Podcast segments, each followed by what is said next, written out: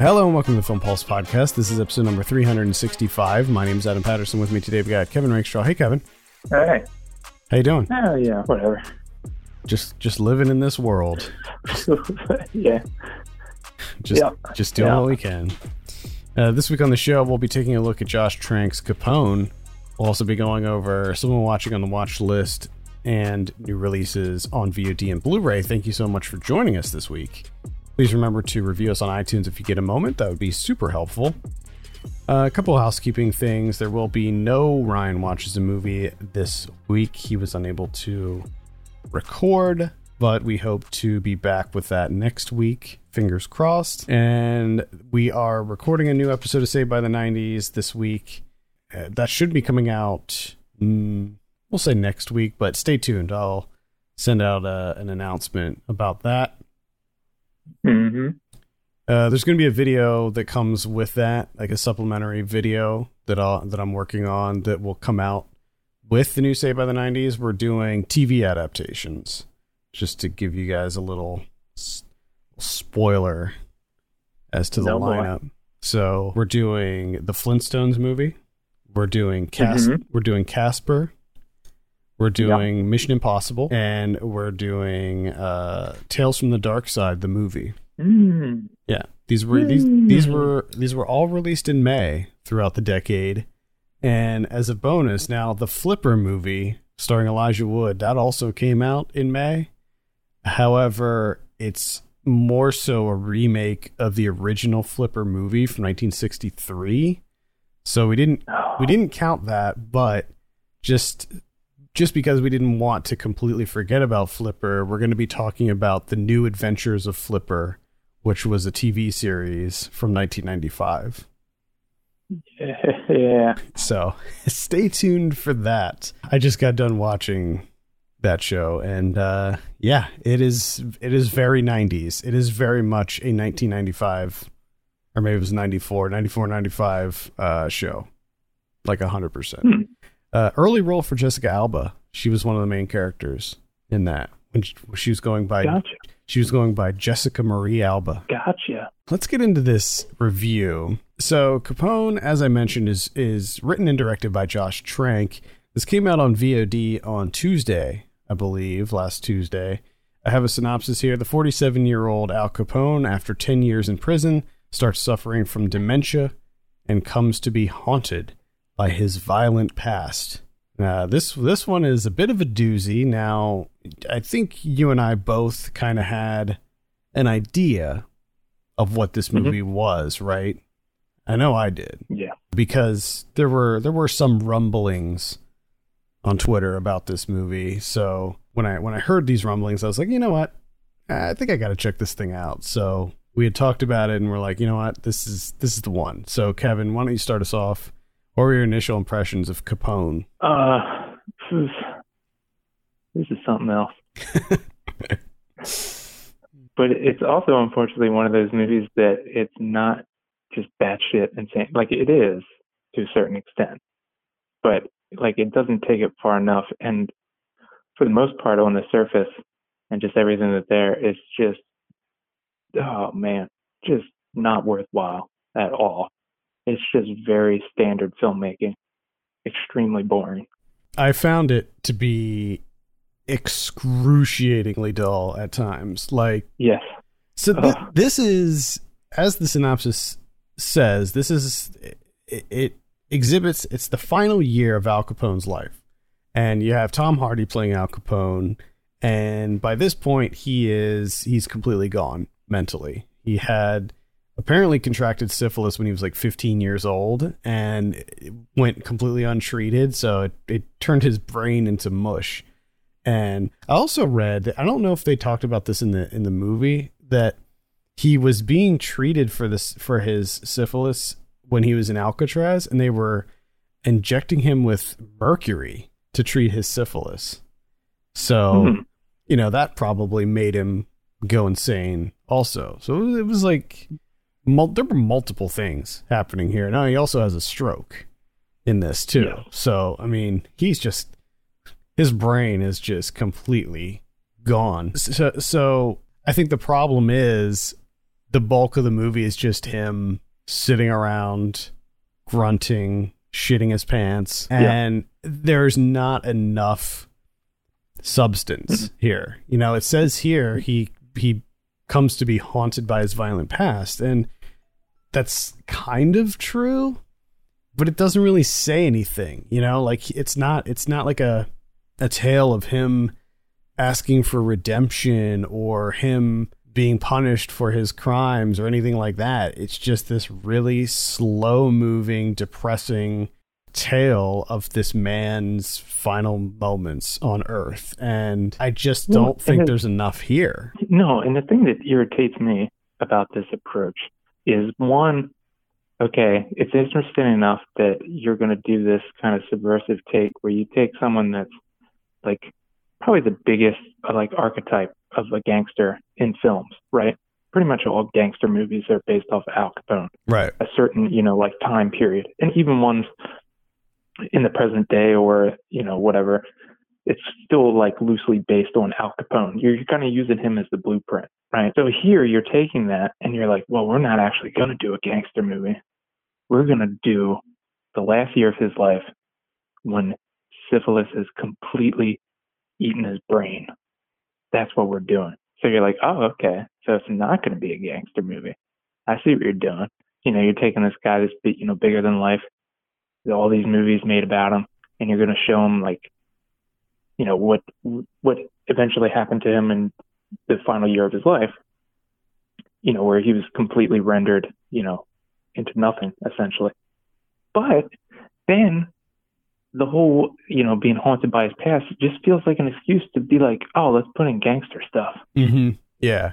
Like you have, there, Which, like there are like shootouts and stuff in this movie. There is violence in this movie. It's not, there's not much, but it is, it is here. Yeah. And it's all like either, you know, flashbacks or him like walking through his memories or just like completely fabricated things, which that was another thing that got me, because there's a, a certain thing that's introduced early on, which when you look back on it, it's very odd the way that it's introduced. And then you come to find that this person's not actually there. And it's like, well, that doesn't make any sense. It doesn't make any sense. It doesn't make any sense because when that character is introduced, it's completely separate from, from Al Capone. So why would we, yeah. why would we get that kind of character introduction to someone who is not real? Like that, that, yeah. that, that to me, I was like, why? Like, what, what's the point of that? And I don't, this, I mean, this, I guess is kind of spoilery, so you can cut this if you want, but the, the fact of like the way we're introduced this person is through a sex scene. Mm-hmm. Like why, like there's ghost sex. Why? I don't know. I don't know. And how's the whole boat thing happen? Right. I don't get that. Wait, and what's the point of the boat thing outside of him just being like, I hid money? Like you couldn't have figured another. Was that just an excuse for him to shoot an alligator? Yeah, yeah, maybe. I mean, that that's the other. So his, his mind has been ravaged. He is not coherent at all. He has his his faculties are completely gone. And the other the other side of this movie is that they're trying to figure out where he hid all his money, because at, at his peak, he was, Al Capone was making a hundred million dollars a year.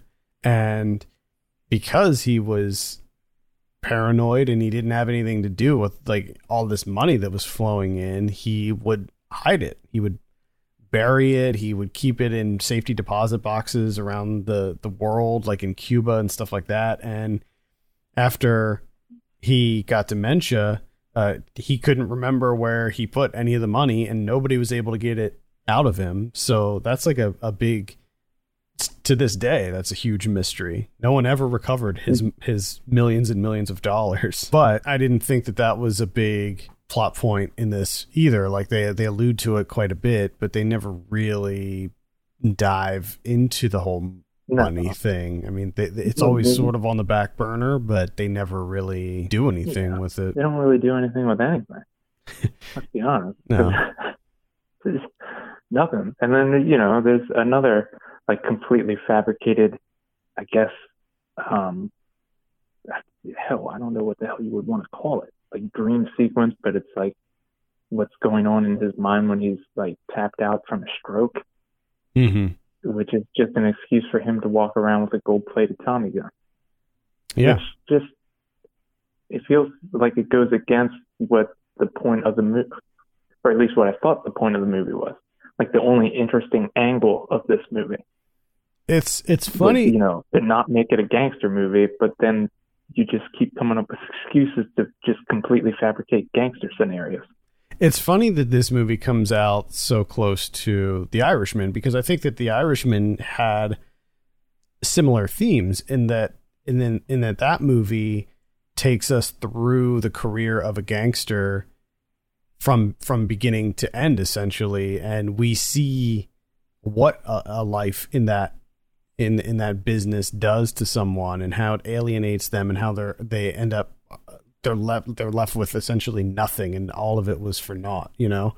And I yeah. think that in Scorsese's movie, it, it deals with that topic in a lot, in a much better way than Capone.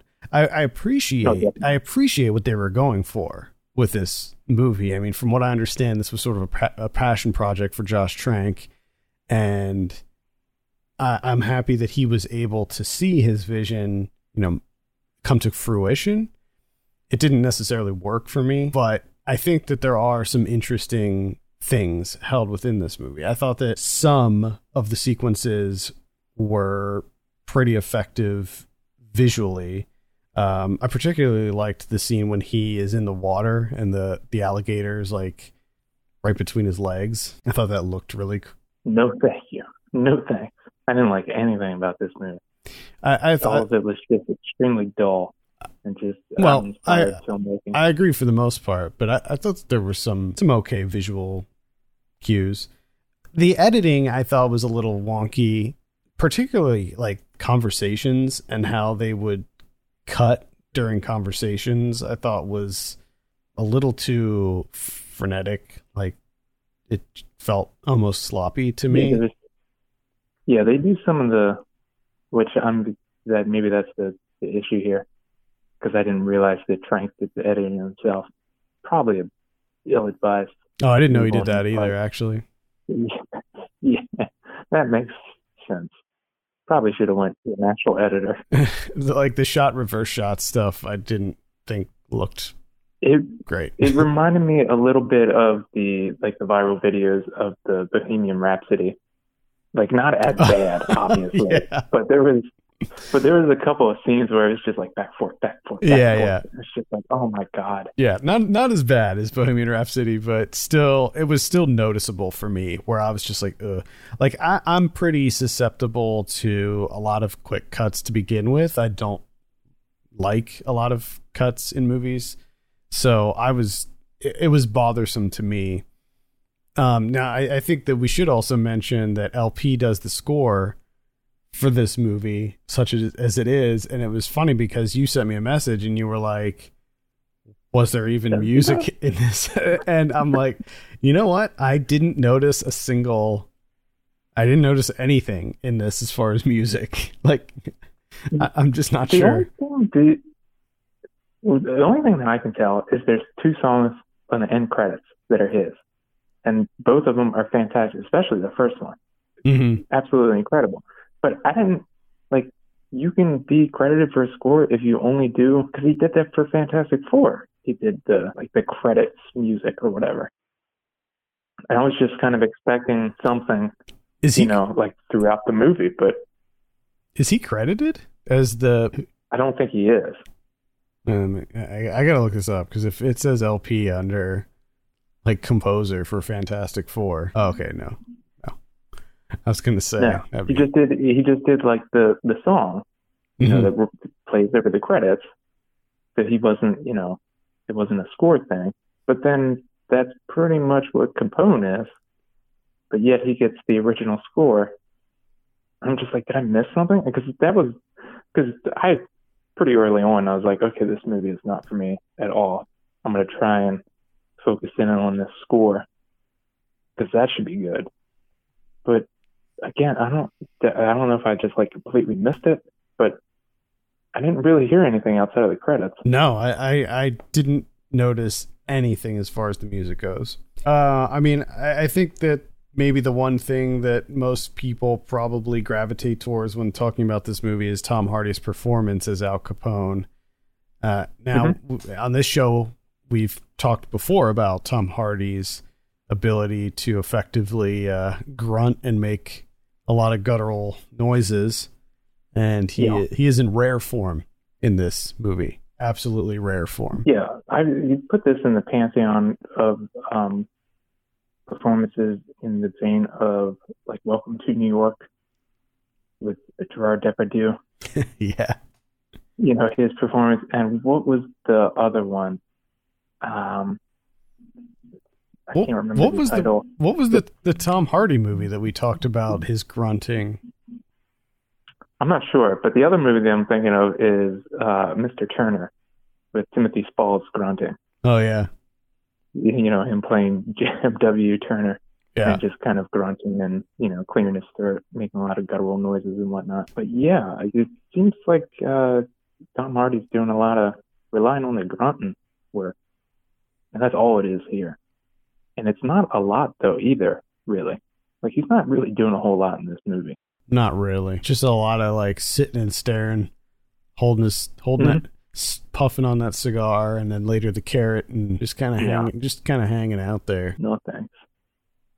Yeah, it's. Uh, I would say it's an interesting concept for a movie, but unfortunately, it's one that that doesn't necessarily work for me. Maybe if they trimmed it down a little bit, but but even then, like all of the gangster stuff in it. I mean, I imagine that they included that just to liven it up a bit, but because you know that all of this is like just fantasy, like in his head, it all feels very pointless. And yeah, as you and said before, it goes against sort of the, the whole ethos of the movie. Yeah, it's it's like it's completely antithetical of what the movie was going for. That's I don't. I'm just kind of confused as to what this is supposed to be. Do you think it would have worked better if a lot of it was set in like flashback where he's like sitting there thinking about, you know, where, where these memories that come flooding back and they're more, more so presented in a flashback style? I, I have no idea. I don't, I don't know if this works anyway. anyway, anyway, anyway, shape or form. You anyway, look at this. Like, I don't know. Who is, and especially in terms of if you're looking at a movie where you're saying, okay, I'm going to do someone, the main character has a syphilitic mind, right? Just completely ravaged, right? I don't think you can make that movie in conventional filmmaking terms. Like, it has to be experimental. Mm-hmm. Like, his brain's dead. It's just mush. So do you think, do you think that that was maybe part of the problem where the... The, the surreal moments in this weren't maybe maybe weren't numerous enough and maybe weren't surreal enough? Perhaps. I think it's just also it's just ill-advised to base, you know, your main character has a syphilitic mind. Because I don't think I don't think any of us know what that is. Yeah. You know what I mean? Like I don't he probably doesn't even have memories. He's not gonna have flashbacks of shootouts and shit. That's like, true. He's just gone. He's just gone. He's, he's got giant holes in his brain. yeah. Uh, oh, boy. Al Capone. What a character. All right, let's let's give this thing a score. Uh, what are you, what are you giving Capone out of ten? I want to say in terms of, like, getting this movie financed and getting people attached to it, where it's Capone with a syphilitic mind, it's a ten. So, like, that's insane. How did you do that? But, like, as an actual movie, it's like a three or two. Yeah, I'm sitting in around a three and a half on this. Just, uh... And it's just, it, it's also mind-blowing to me, the, the, the kind of storyline where it's like, Josh Trank is trying to come back. And it's like, how did he get this as his vehicle to come back? Like, is he really that far gone? Like, he's, it's a movie with Tom Hardy about Al Capone. Like, I'm pretty sure he didn't have trouble getting funding. And I don't... He should have trouble. You mean just because of his previous work or because of this, like, this script and the concept of this movie? It's, it's a couple. Yeah, it's, it's both of those things together. I mean, I, it's just insane to me.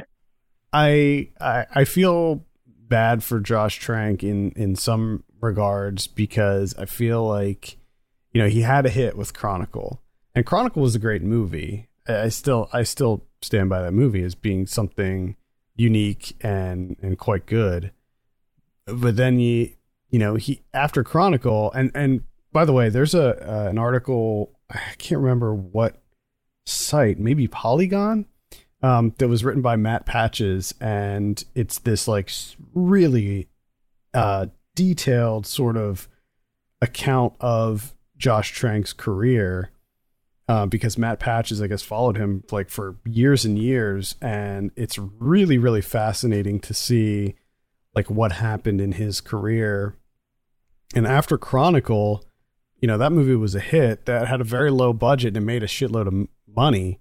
And he had the opportunity to do pretty much whatever he wanted as far as like big, big Hollywood movies. I mean, he was being approached by Disney to do a Star Wars movie, and he chose Fantastic Four, and ev- mm. evidently the movie that he made is not the movie that everybody saw. He, there was some version of it, you know, director's cut or whatever, that was, uh, was his own thing. And then it, the studio got involved and made it what it was. I don't think I ever saw the twenty fifteen Fantastic Four, but everybody thought that that was it for him. Like that was the end of his career, but five years later, he's he's back with this uh, this passion project of his. He, he's back with his passion project, and it, I'm going over Wikipedia, which I can take out with a grain of salt. The budget of this movie is twenty point six million dollars. Like, I don't think you have to worry about like a quote unquote comeback for Josh Trank. Like, he's still able to make a movie with twenty and a half million dollar right. budget. Right, it's not Tom Hardy. It's still pulling start. Like it's not. He's not doing that bad. Like it's not. It's not necessarily a comeback because he never left. Yeah, like it's not left. Like he was blacklisted or anything. Yeah, and it's just it's crazy to me that you have, you know, actually talented filmmakers out there that do disappear and don't get opportunities. Not even close to twenty and a half million dollar, you know, big budget things, and they're just forgotten about. Most of them and women. They'll come out with. Comp- Yeah, most of them women were minority filmmakers. And then, you know, he comes out with this with Tom Hardy starring, twenty point six million dollars budget. And people are like, oh, if only. Hopefully this works out for Josh Trank and he finally get back on track. But he never went anywhere. He went from Fantastic Four to this. Come on. Yeah. And to, to be clear, Josh Trank has nothing to do with the fact that like female and minority directors yeah, don't get yeah, the same the same level of, you know, acceptance and, you know, re- retries in the industry. It has it has nothing to do with him. And frankly, like I hope that I hope that Josh Trank does have a career. I, I don't want to, you know, wish a failing career on well, anybody. Yeah, yeah, and I'm not saying that. And it's not Josh Trank's fault that, you know, that was a, a storyline that was going with with this movie. You know, it's like, oh, come back, come back, kid. You know, he has no control over that. It's just, it's such an odd, such an odd, you know, storyline to go with media-wise. Yeah, I, I completely agree. But I would recommend reading that that article from Matt Patches. It's it's uh, really really fascinating, very in depth. I, yeah, I'm gonna have to read that because I'm just interested in it. So you, you have, like you said, kind of unlimited opportunities. Why would you pick Fantastic Four? He thought that that would be sort of the most interesting because it's it was like re like sort of rebooting this this property that was laying dormant for several years, and unfortunately, it just didn't it didn't work. Mm. Uh, all right, that is Capone. Let's move on and talk about someone watching. Uh, I think it's my turn this week. Pretty, I'm pretty sure it is. Uh, I don't have a whole lot. We took last week off, uh, so I, I. But but really, I only have a few things. Um, the first thing that I'll mention is Gretel and Hansel. This is the uh, horror movie that came out earlier this year, directed by Oz Perkins, and uh, you know it's uh, it's sort of uh, sort of cashing in on the recent trend of this uh, kind of folk horror that we've been seeing with movies like The Witch being successful. Mm-hmm. And this this movie's like, it's like The Witch, but for a mainstream audience. That's that's yeah, sort of yeah. sort of what we're working with here. Uh, visuals, uh, some very striking visuals in this. And that's really all I can say about it. Like, there's there's some good visuals in here, but the movie itself uh, was a bit bland for me. Like, I was just not really, not really on board so much. I thought it was going to be a little bit of a kind of a spin on the fairy tale, but it's not. I mean, it pretty much follows the the, the classic tale beat by beat, and I guess as a result, I found it to be a little bit lackluster. Uh, Sophia Lillis is is the she plays the lead as as Gretel. You'll remember her from the It movies. She's really good in it, and there's a couple fun little twists that happen. But overall, it's uh, you know no nowhere near as like atmospheric and sort of disturbing as something like The Witch. But I don't know, middle of the road for me. Handsome. Or, Yeah, Gretel and Hansel, middle of the road. Well, it, it, it, it switched up the names, you see. Mm-hmm, mm-hmm. Yeah, that was the that was the that was the twist. uh, I got to see Cane River, nineteen eighty-two. Oh, Horace B. Jenkins. Yeah, I know you were excited about this one. I was, and it's it, it's part of the the May films on Criterion Channel. This is one of them. So this got a remaster recently. Oscilloscope up on Criterion Channel now. You can watch it. This is the only, unfortunately, the only movie that Horace B. Jenkins directed. Uh, he passed away like a little bit after this movie was finished, and it's set entirely in Louisiana. And it's kind of this it's a romantic drama, but it's very, very different in terms of like a romance movie. It's very mature. Uh, it's not sappy. It's not sentimental. It's just there's fantastic chemistry between the two leads, uh, Tommy Myrick, who plays Maria, and Richard Romaine, who plays Peter. And he's a Creole, so it has this this underlying uh, uh, tension to it. It's him being a Creole, her being black. Um, so they have they're at odds with the, the family histories in Louisiana, and so like her family doesn't want him to be around, she can't see him, that type of thing. And uh, it's just, it's a really sweet movie, and it just really works. It looks phenomenal. I mean, it's Louisiana. The, the locations are fantastic. Had this, you know, realism aspect to it, camera work wise, especially when they go into like New Orleans. I mean, it's just, it's it's a good time. Ninety minutes, you're just enjoying yourself. It's just, it's a pleasure. Nice, and that's. Uh... I mean, the chemistry. The chemistry between the, the two, it's just, I mean, it's just fun watching them. And it's hard not to root for them. You know what I mean? Mm-hmm.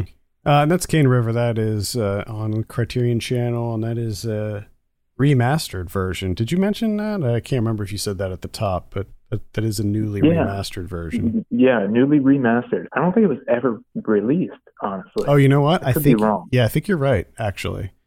I think you're correct in that. I remember reading that. It's unfortunate. It's yeah. a really good movie. Check that out. Uh, I saw Brain Damage from nineteen eighty-eight. This is directed by Frank Henenlotter.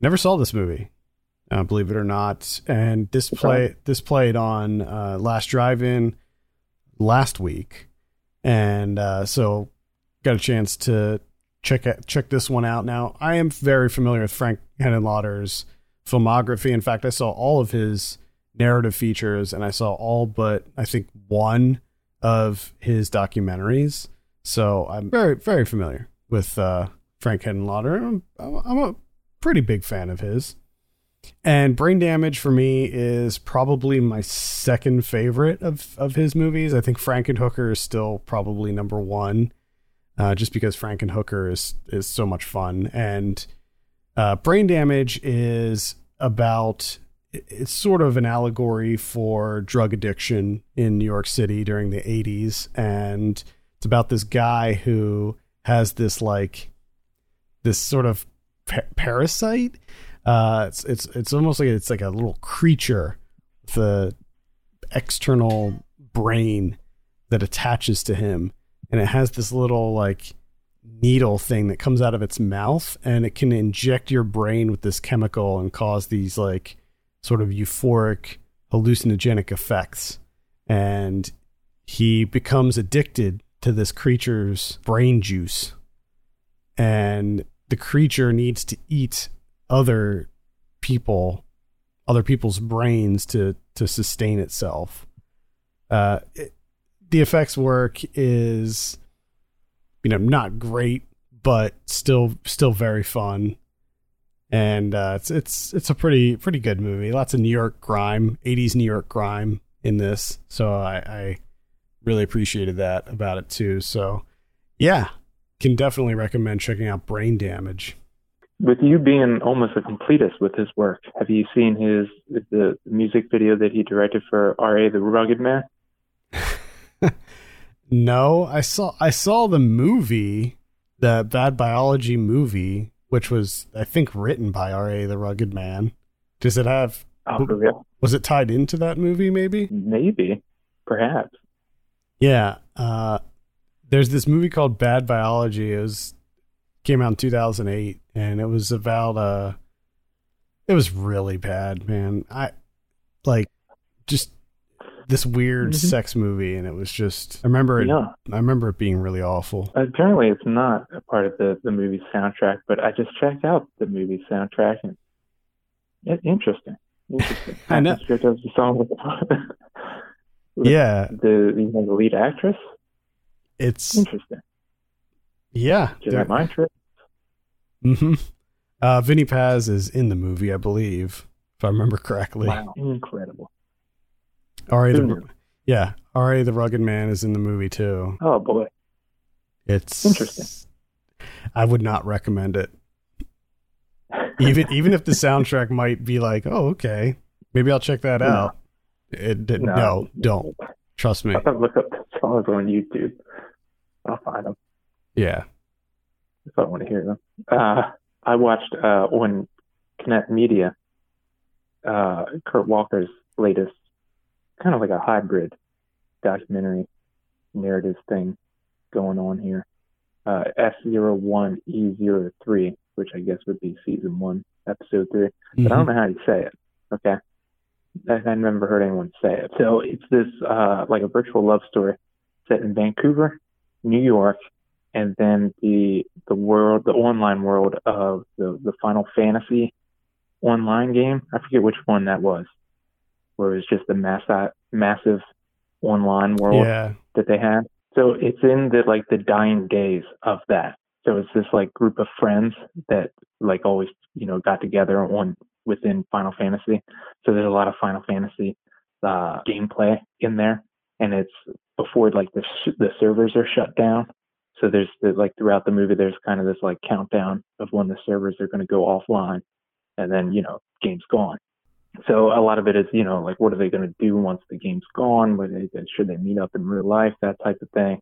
And then, you know, it's intercut with stuff in Vancouver, stuff in New York, them hanging out, all their friends and stuff like that. And it's just, it's a lot like his, his first movie, Hit to Pass, which kind of was this, what seemed like very small, like documentary, but kind of like opened up layers and layers and layers, and kind of shown this this like strong sense of community. And it's pretty much what's going on here in this movie too. And a lot of great imagery, a lot of great like experimental work going on, great music. And like the interesting thing is at the end, the, the end credits is just like everyone that worked on the movie or was in the movie. It's just kind of like still shots, or you know the camera's rolling and it's just them like hanging out and kind of like waving to the camera. That's kind of like how the, the end credits work. And then, you know, it has this this title card at the end. It's just kind of like, hey, you know, thank you for everyone who worked on it and stuff. It was made forward by friends, for friends, and that type of thing, which essentially kind of like makes it immune to criticism, because it's just it's just a bunch of friends making a movie together. Mm. But I I thought it worked pretty well, and I would definitely. I would definitely recommend it. It's only like a little under an hour. Okay. And that's season one, episode three. spelled out, like S O S zero one E zero three. And it was Final Fantasy eleven. Yeah. Final Fantasy eleven. Okay. That was the online one. Go. Which, that, I'm like, I was kind of thinking about that watching the movie. It's like, that would suck. You know, they like all that time you have invested into that game, and then they're just like, well, we're shutting off the servers. Dead. Game's gone. Yeah, I mean, like, you can only hope that, like, fan servers pop up, you know? Like, that's that's happened to some of those games where the servers get shut down. Like, people will create fan servers that that keep the game going, and I think that's that's the best you could hope for. And uh, that's actually a huge yeah. that's actually a huge problem right now in um in video games, is game preservation. You know, a lot of these games are online only games, and what happens when the servers get shut down, th- these games effectively is, cease yeah. to exist. And I think that yeah. that is that's like a huge that's a huge problem, because you know, these these are a, a lot of people consider video games, and myself being one of them, to be, consider video games to be a work of art, and to have something like that just cease to exist, I find to be very troubling. Yeah. So and that's like built into this movie a little bit, you know, and it's, you know, about this like group of friends that met each other on this game. You know, they don't have contact in, you know, real life. You know, they're all across, you know, different parts of the world. And this is where they meet up and kind of hang out. And then now that's gone. Yeah. I saw Circus of Books. This is a documentary on Netflix. Uh, I don't have really too much to say about it. It's directed by Rachel Mason, and it's about her parents who run a bookstore in L A that is also a porn shop, specifically a gay porn shop. So you have these two mm, somewhat conservative, older Jewish parents running this hardcore gay porn shop in L A, and they've and they've run it for years and years, and it's just about the history of the store and how they came to own it, and you know, the the current status of the store, because obviously a porn shop like this isn't really sustainable in an era where you can just get as much porn as you want for free. Mm-hmm. And so so they're thinking about shutting it down, and just kind of follows them around, and It's it's pretty light. It's pretty breezy. It's well done. It's well, well produced. So I would I would give it a light recommend. You know, if you're looking if you're looking for something entertaining on Netflix to, to watch, I would say check out Circus of Books. Okay, all right. Uh, the other thing I watched is Feast of the Epiphany. Finally got to check that out. Yeah, I know you're really excited about that one too. Yeah, they had a little bit of a letdown. Not too much, but uh, the main thing that was kind of exciting for me in terms of this movie, where I wanted to watch it, is cinematography from Ashley Connor. And cinematography, great, fantastic, love it. Uh, the structure of the movie is interesting, and like I admire it. And for the most part, it works. It's just kind of like what's contained in in those in those narratives, quote unquote, just one hundred percent didn't work for me. Um, so the way it starts off is like a group of actors kind of being interviewed for the roles or whatever. And then it's this kind of scripted scene of a dinner party where all these actors are getting together and having a dinner party, right? So the woman's kind of setting this up and doing all the cooking and all that stuff. She goes to the market, and where she gets her, like her produce from, at the end of the first scripted scene, this dinner party comes to an end, comes to a close. It shifts and becomes kind of this like slice of life documentary of that um, farm that she got the produce from. So then it just kind of follows that farm, all the people working on it and what they do day in, day out, that type of thing. So it's like half scripted uh, drama and then documentary on the back half. And it's, it's okay. Mm. It's all right. There's some, there's some good moments in there. But I don't, I don't know if it's going to have a lasting impression. Uh, that's Feast of the Epiphany. How is that? How is that available? Vimeo on demand. Vimeo on demand. I like the synopsis here on Letterboxd. It just says two narratives. Mm-hmm. uh, yeah, it's, it's that.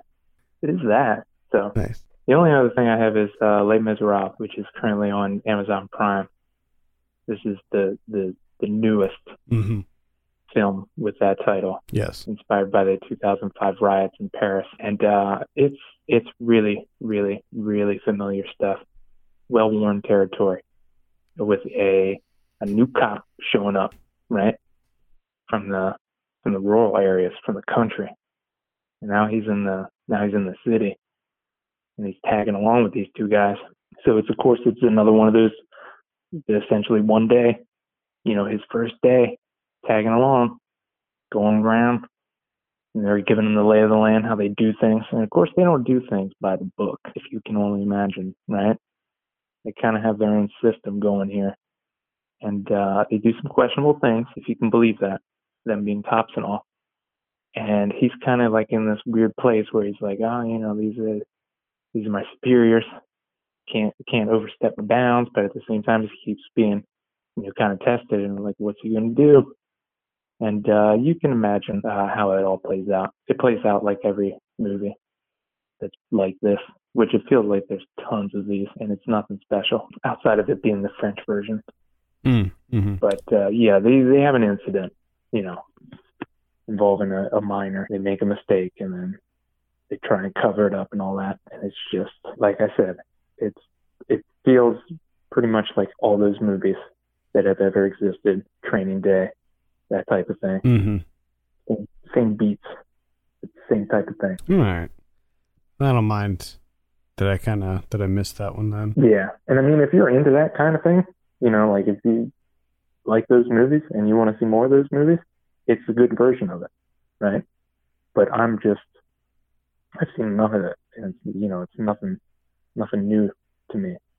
All right, let's talk about what we have on V O D this week. On the eighteenth, we have American Trial: The Eric Garner Story. This is uh, kind of an interesting one. I don't think it's pr- it's probably not going to work, but what it is is it's a mock trial. Okay. That you that uses, uh, I believe, like real lawyers, real uh, court officials and such, and carries out a trial if in if the uh, N Y P D officer who killed Eric Garner, if he was brought to trial. As we know, he wasn't, but this is like, you know, hypothetically what would happen if this guy was brought to trial. Hmm. And I think like Eric Garner's family is involved with it as well. Yeah, it says a mock trial with the real players, with the exception of the actor who plays the uh, the officer. The film depicts the trial that would have followed Garner's death had uh, Pantaleo been indicted. So, I mean, it's kind of a cool experiment, I guess. Mm, maybe. Can't say I'm interested, though. No, no, I'm not. I'm not. Then on the nineteenth, we have Time Warp, The Greatest Cult Films of All Time, Volume two, Horror and Sci-Fi. I talked about this series uh, a couple of weeks ago. It's it's not great, but it covers a lot of different titles. Uh, we have Ovid and the Art of Love. We have Chameleon.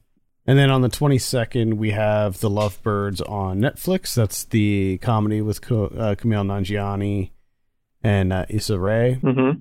I'll be checking that one out. I think we're going to be reviewing that on the show next weekend, actually. Yeah. Why not? Hopefully it's funny.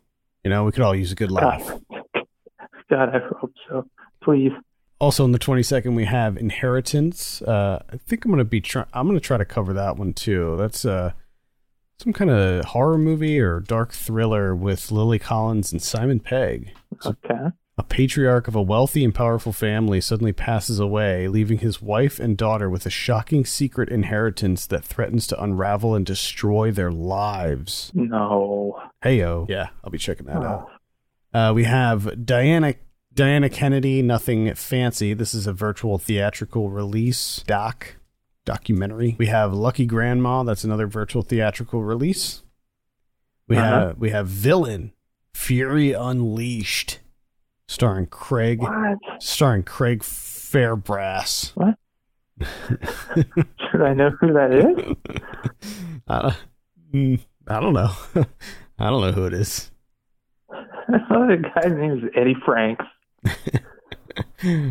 uh, we have The Trip to Greece also coming out on the twenty-second. This is the fourth and final entry in the Trip series.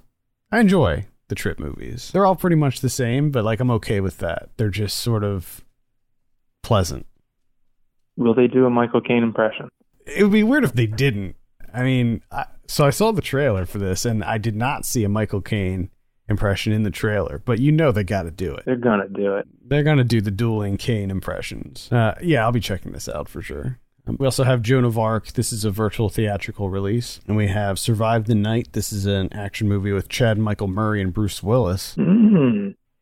Bruce Willis is such a, he has such an interesting career now because he'll still do like bigger movies, but then you see him in these like super under the radar, mm-hmm. like kind of V O D trash type movies. It's very strange.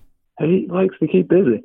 Yeah. I mean, it's, he's almost at Nicolas Cage level, I would say. Like not quite there yet, but like he's getting there where he's just pretty much doing anything. He, wait, he's, he's, he's the, like the, the boring version of Nicolas Cage. Yeah, pretty much. Because it, it honestly feels like they're all the same movies mm-hmm. that Bruce Willis is doing. At yeah. least Nicolas Cage is doing weird ass shit.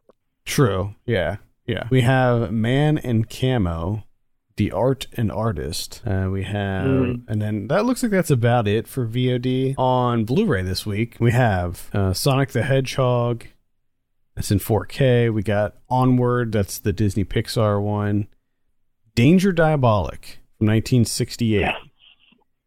This yeah. is this is getting a Shout Factory release. Now I'm very excited about this because I don't know if we've had like a proper Blu-ray release of this movie. And so I'm I'm very excited about it. I don't know what the the features, the, the bonus supplements are looking like for this, but I'm hoping they're good.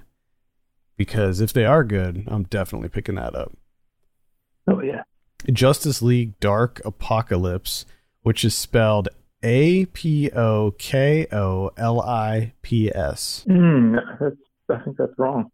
Apocalypse War. Justice League Dark Apocalypse War. This is okay. one of these uh, D C animated movies.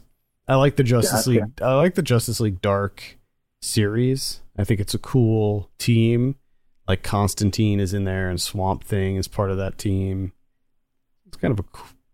So I might, maybe I'll, maybe I'll give this a look. The, the D C animated movies are usually pretty, pretty good. Emma is coming out.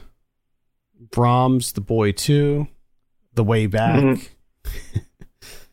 The Woman from twenty eleven is coming out on Arrow. Uh, if you haven't seen The Woman, give, give that a look. That, that's uh, pretty, pretty good. That's the Lucky McKee one. Gotcha. Mm-hmm. Buffaloed from earlier this year is coming out. And that's pretty much pretty much it. That's, that's all I'm really seeing mm. here. What about Criterions? Uh, we got one, and that's Dorothy Arzner's Dance Girl Dance from nineteen forty. Pretty much no special features here, but I think this is mostly just the fact that uh, Arzner's movies are available now. She was the sole woman as a, a director in the Hollywood studio system during the thirties and forties. Mm. So, and also, if you have a Criterion channel, like a large number of her films are on there. So I don't know if this is like the first of many to come or what. But there you have it. All right. Cool. I think that's going to do it for this week. Thank you so much for listening. You can send us your questions and topics to podcast at filmpulse dot net. You can follow us on Twitter at filmpulsenet and at filmpulsekevin. And if you have a minute, consider reviewing us on your podcast platform of choice. For Kevin Rakestraw, my name's Adam Patterson. We'll see you next week.